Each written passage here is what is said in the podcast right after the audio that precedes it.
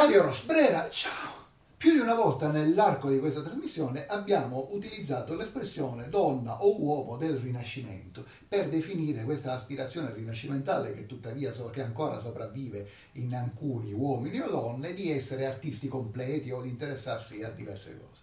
L'ospite di oggi, nella, di, nella, persona della signora Patrizia Boi, è addirittura direi una donna ancestrale, perché alla aspirazione di essere un'artista completa, lei scrive di tutto e di più e ora ne parleremo, c'è anche contemporaneamente una conoscenza scientifica, tecnica, e Patrizia è un ingegnere, ma anche una conoscenza ancestrale che ora verrà fuori nel corso della conversazione. Insomma, da dove ti viene tutto questo? C'hai tante reincarnazioni alle tue spalle? Io credo di sì, sono certa perché le ho anche indagate però penso che fondamentalmente, se crediamo appunto nel tema della reincarnazione e nel fatto che ognuno si sceglie una famiglia dove essere reincarnato, io mi sono scelta la Sardegna e quindi non è stato casuale il fatto che probabilmente da un'altra vita in cui venivo mi sono scelta dei genitori sardi e me li sono scelti anche eh, diciamo in un paesino quasi ehm, così piccolo, eh, quasi sconosciuto della Sardegna, che ha un nome tra l'altro molto difficile da ricordare, Siurgus Donigala, quindi un paesino di 2000 anime dove oltretutto io ho passato la mia infanzia, perché anche se abitavo a Cagliari, le nostre vacanze erano lì. E quindi io è come se avessi, um, diciamo, eh, acquisito tutto quello che era la cultura contadina, eh, un po' anche tutto quello che raccontava la Deledda, i misteri, i riti, le fiabe, i racconti, come certe volte me li raccontava mia nonna, eh, delle persone che andavano in campagna la notte e poi delle ossa che inseguivano queste persone. Io ero terrorizzata da queste ossa, o da Sugarre Nannai, o da Subbo e Muliache.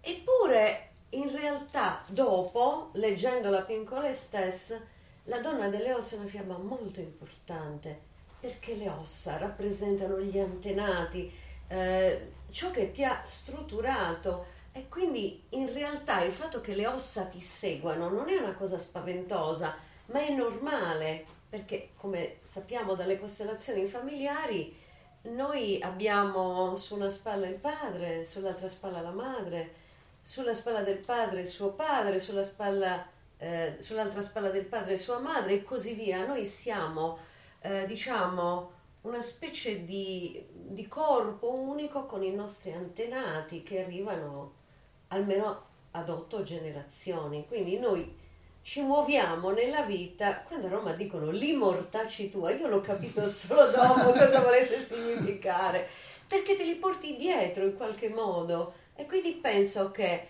soprattutto quella parte ancestrale di cui parli tu eh, l'ho acquisita sicuramente nella mia terra. Senti, hai già posto le basi per diversi argomenti che ora toccheremo nell'arco della nostra conversazione il principale, direi, in questo momento mi sembra il mondo delle fiabe, che in realtà, benché la tua attività letteraria sia e sia stata molto sfaccettata, è forse il tema che più ti ha coinvolto. Assolutamente sì. Perché? Ma um, guarda, eh, sempre comunque tornando ai genitori, padre che era un semi-artista, era, cioè papà, cioè adesso ha 87 anni, eh, lavorava all'Unione Sarda come tipografo, però aveva la passione della pittura, quindi in qualche modo io ho sempre vissuto in mezzo ai quadri, ma nello stesso tempo a volte loro facevano delle scelte, tipo comprarmi tutti i classici delle fiabe colorate per intonarle alla mia cameretta, oppure per esempio i, i classici in 100 volumi per intonarle al salone, o anche l'enciclopedia Trecani, tutte cose che loro comprarono per bellezza. E io ho avuto la fortuna che loro le comprassero. E quindi già da piccola, quando ero molto piccola, io mi sono letta tutte quelle fiabe, mi sono lette i classici e ho utilizzato parecchio l'enciclopedia Trecani.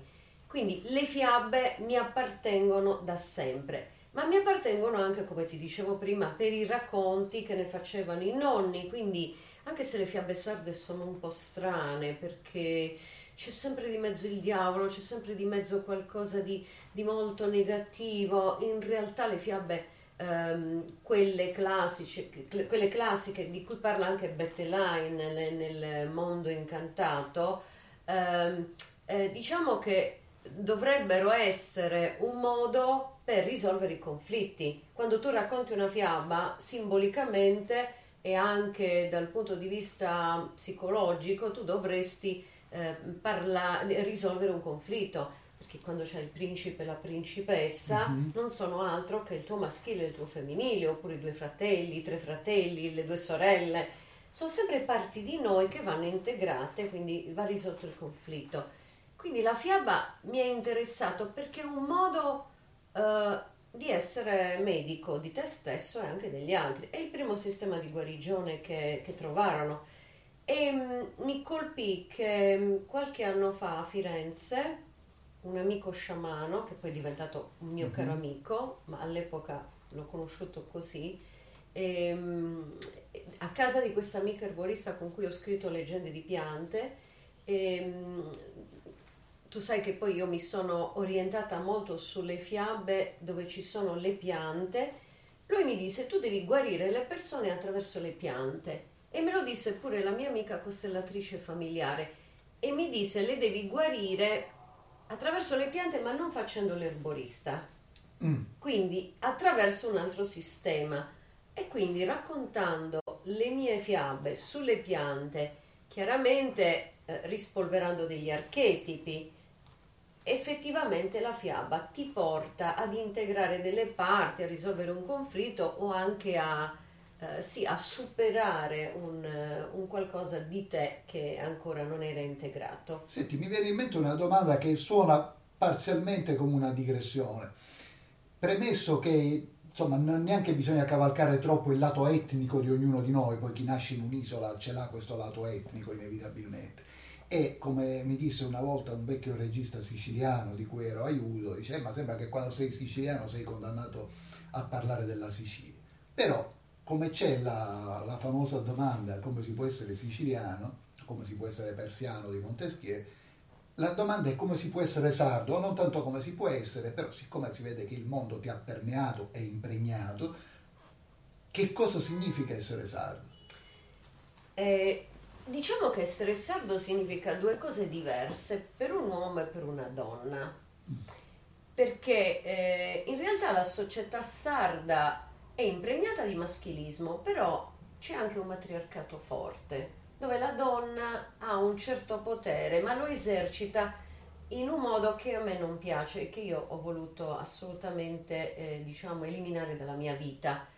Per cui essere sardi significa un po' quello che ha dovuto combattere Grazia Deledda, trovarsi in un contesto spesso di ignoranza in cui una donna che scrive, che legge, che, che prova a conoscere, a fare cultura, figuriamoci poi io che ho scelto pure la strada dell'ingegneria, è qualcosa che diciamo non esiste perché già i miei genitori, chiaramente mia madre la quinta elementare, mio padre alla terza media un po' più disponibile. E quando io decisi di fare il liceo classico, ma come? Tu sei una donna, al massimo puoi fare le magistrali, poi ti sposi e tuo marito ti mantiene. Dunque facevi riferimento a questo interesse e alla importanza del mondo delle piante al contatto con il mondo vegetale. Per quanto la domanda possa sembrare retorica e banale, perché noi abbiamo bisogno delle piante? e qual è la relazione col mondo vegetale intorno a noi. Noi abbiamo bisogno delle piante semplicemente per esistere, per vivere, perché se non ci fossero le piante, ma chi è che ci potrebbe dare da mangiare? Noi diciamo ci nutriamo com- quasi completamente col mondo vegetale e col mondo animale, ma il mondo animale comunque si nutre del mondo vegetale, dei microorganismi, insomma Comunque sia, se noi non avessimo le piante non potremmo sopravvivere perché non potremmo nutrirci, ma non potremmo nemmeno respirare. Quindi questi già sono due elementi. In più le piante fissano anche l'anidride carbonica, quindi ci consentono di avere un ambiente dove noi ci troviamo a nostro agio. Se vogliamo saperne di più sulle piante possiamo guardare delle conferenze di Stefano Mancuso, che è uno scienziato, un botanico fiorentino, che ci racconta tante bellissime cose. Ma eh, le piante poi sono importanti anche perché eh, eh, per altri motivi. Per esempio, le piante eh, hanno vissuto, cioè vivono molto più di noi, perché noi sappiamo un uomo quanto vive? 100 anni, a parte Matusalemme che forse sì. ne ha vissuto 800, però le piante, eh, noi, uom- noi umani abbiamo una vita limitata. Le piante no, sono molto più longeve di noi, a seconda della specie, possono raggiungere, eh, insomma, possono essere piante millenarie. Sicuramente ci sono tantissime piante centenarie, ma eh, per esempio in Sardegna ci sono gli olivi di Luras di 4 o 5 mila, eh, poi c'è anche l'albero dei 100 cavalli in Sicilia, a Catania mi pare, che è un albero millenario. In Puglia ci sono gli olivi millenari, ci sono proprio interi eh, oliveti di piante che hanno 2-3 mila anni. Quindi di che cosa stiamo parlando? Quando tu eh, vivi la tua vita, tu vedi il tuo ambiente cambiare nell'arco di cento anni. Tu immaginati un essere vivente, perché è vivente, che vede cambiare il mondo nell'arco di 2000-3000 anni. Cioè praticamente tu dovresti guardarlo come un eroe, come un guerriero, come qualcosa, come un essere da cui imparare. Invece noi cosa facciamo delle piante? Le tagliamo, le amputiamo, le, le, le maltrattiamo, eh, ma magari perché dobbiamo metterci un'antenna non sapendo che tagliando una pianta stiamo tagliando una parte della nostra vita. E se guardiamo a Roma, negli ultimi due anni sono state tagliate 10.000 piante, negli ultimi due o tre anni e nel pianeta mi pare, bisogna ascoltare questa conferenza bellissima di Stefano Mancuso, mi pare che negli ultimi 15 milioni di anni da 6 miliardi di piante siamo passati a, a 3 miliardi, cioè ne abbiamo eliminato il 50%. E nonostante questo tu mi dicevi che il mondo vegetale costituisce il 99,7% della biomassa vivente comprendendo nel mondo vegetale anche microorganismi, funghi, cioè tutti quei microorganismi vegetali che sono considerati mondo vegetale, ma non sono proprio piante, nel senso che non le vedi eh, così come le abbiamo descritte nel libro. Nel libro abbiamo preso in considerazione le piante curative.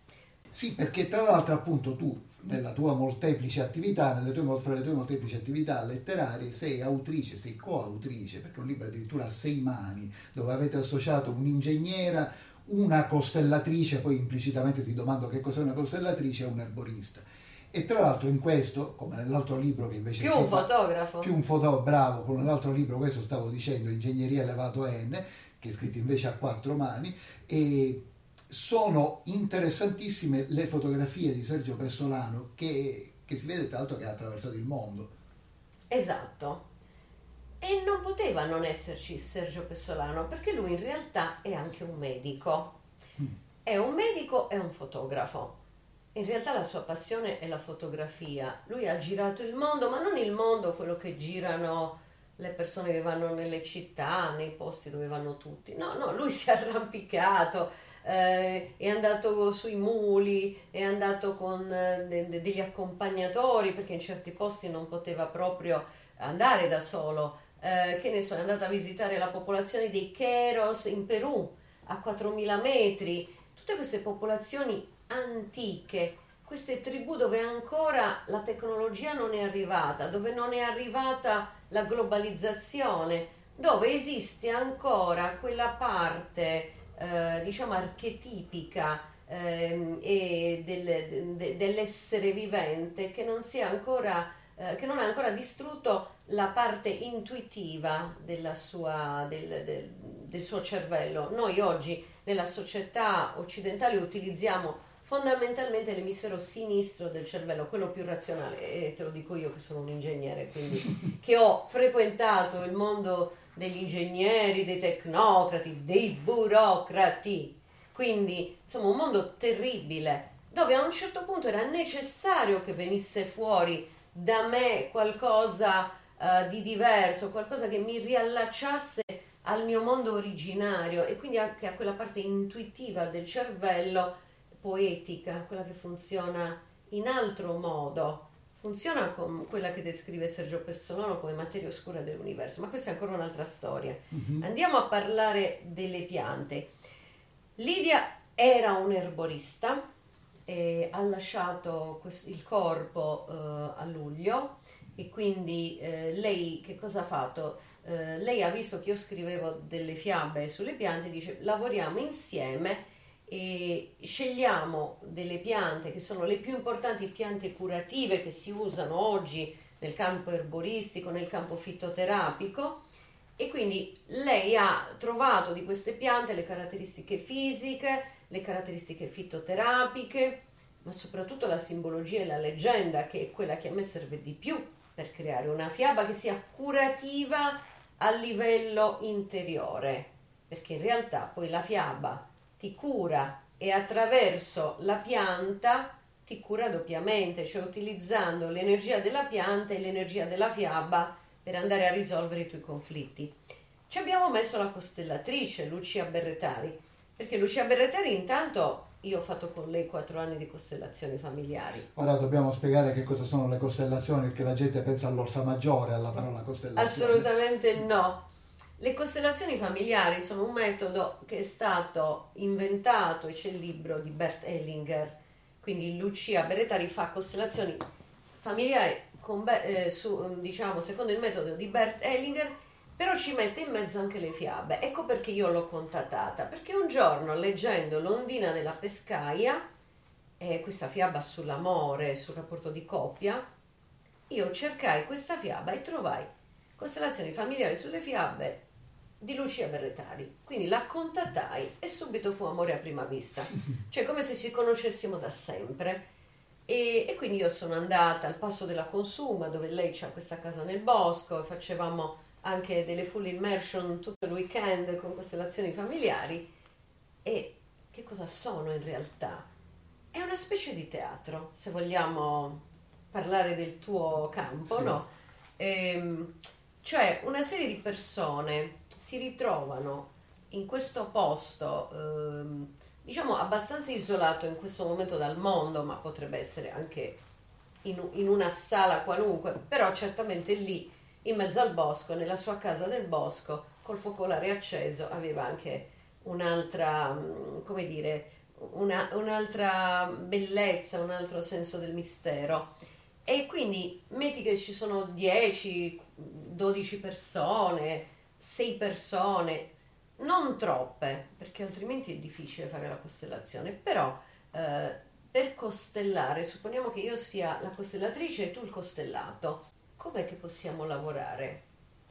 Um, tu sei venuto da me perché hai un problema, cioè un problema, non lo sai nemmeno che cosa c'è, dici ma mi sta capitando questo, allora io ti faccio parlare e tu mi racconti, ma nella mia vita, eh, che ne so, c'è mia madre che fa questo, mio padre che fa quest'altro, mia moglie che si comporta in questo modo, ma io non capisco per quale motivo io sto così male. Allora io che sono una costellatrice esperta ti dico, senti, proviamo a guardare questa cosa, metti tua moglie, metti tua madre, metti tuo nonno e, ehm, e poi mi hai detto pure che avevi uno zio che si era suicidato, metti anche tuo zio e vediamo com'è che questo sta influendo sulla tua vita oggi. Come facciamo a realizzare la costellazione?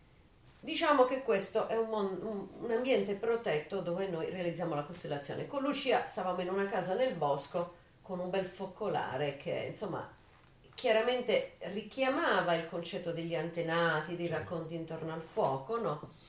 Allora, ci sono sei persone. Tra queste sei persone tu devi scegliere questi personaggi che ti ho detto. E allora tu cominci, prendi, ti avvicini ad un personaggio che deve interpretare tua madre, lo prendi per mano lo guardi negli occhi, cerchi di trasmettere l'energia di tua madre.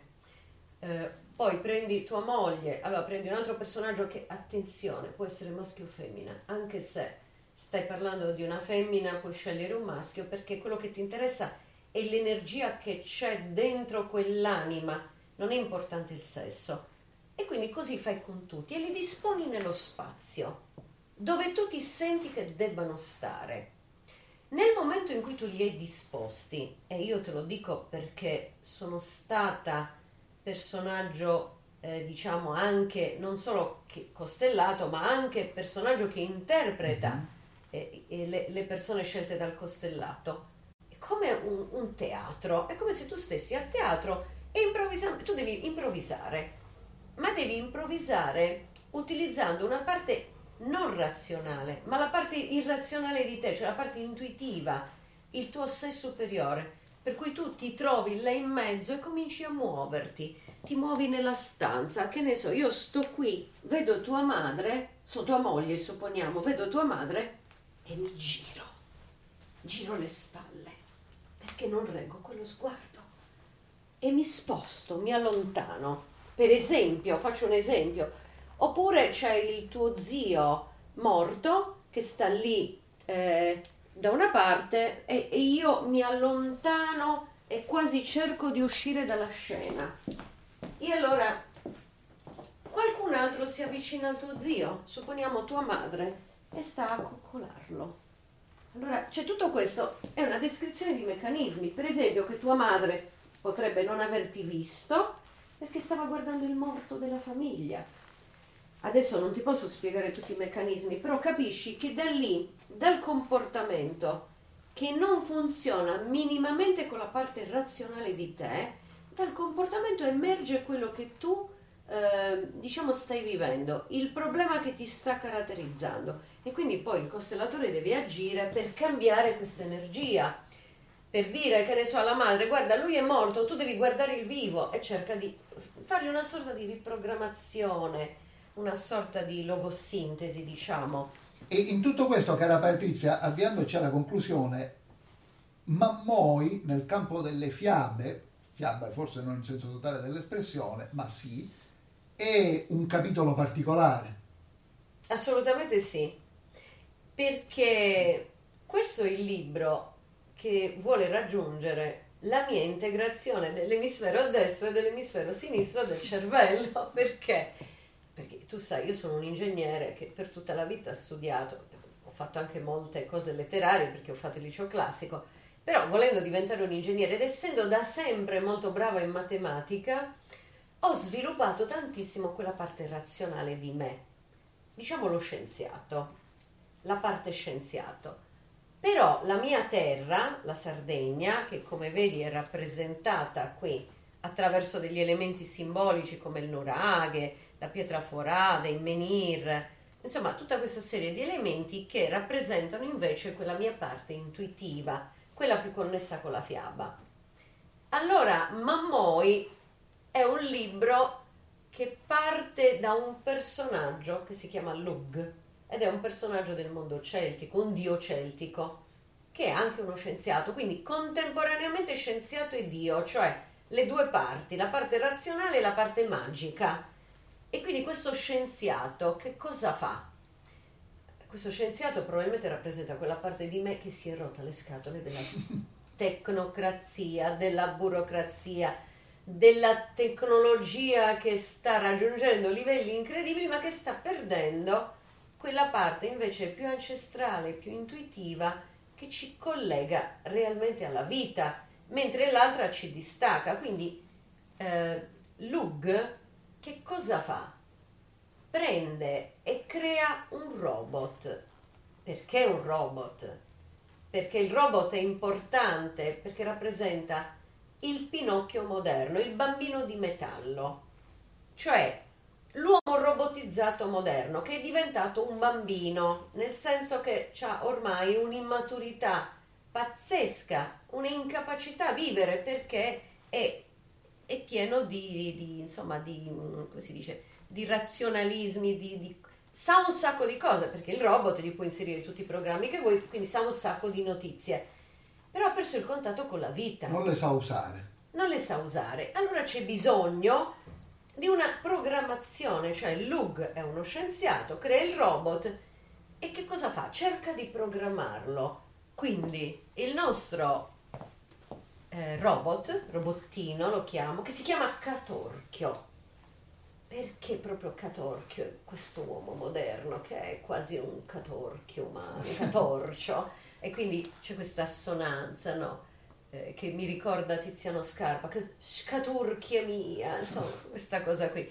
Allora, Catorchio ha la necessità di imparare, certamente lui non lo sa, però man mano che cresce, diciamo che Catorchio deriva da un personaggio, da un robotino reale che è l'ICAB di Giorgio Metta, che ha creato questo bambino, questo robot che è tipo un bambino di tre anni che impara attraverso l'esperienza. È come se fosse un bambino di tre anni. La stessa cosa accade con Lug.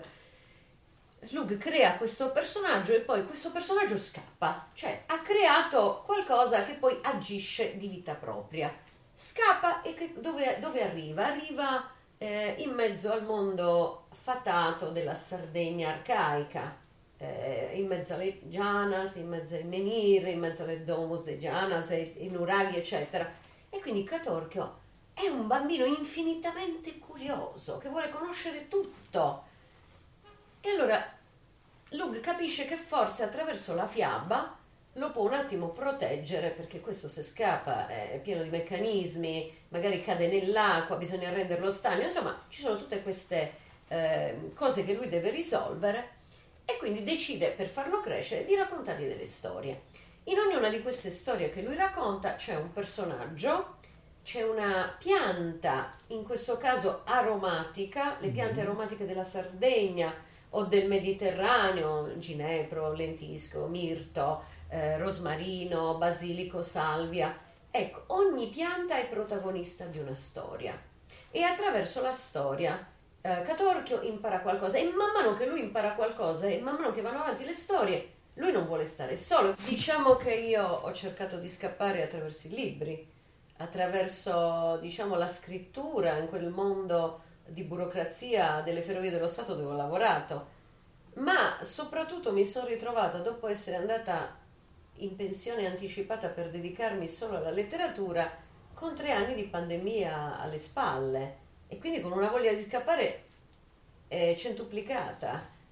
E quindi diciamo che la fiaba mi ha consentito e a volte anche il monologo, a volte la filastrocca eh, pungente, mi ha consentito insomma di, di prendere coscienza di alcuni meccanismi che accadevano nella società.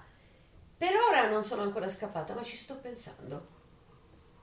Tutti dovremmo pensare a scappare, ma forse dovremmo imparare a scappare da noi stessi a volte. Bene, grazie a Patrizia Boi di essere stata con noi in questa variegata conversazione. Grazie Patrizia.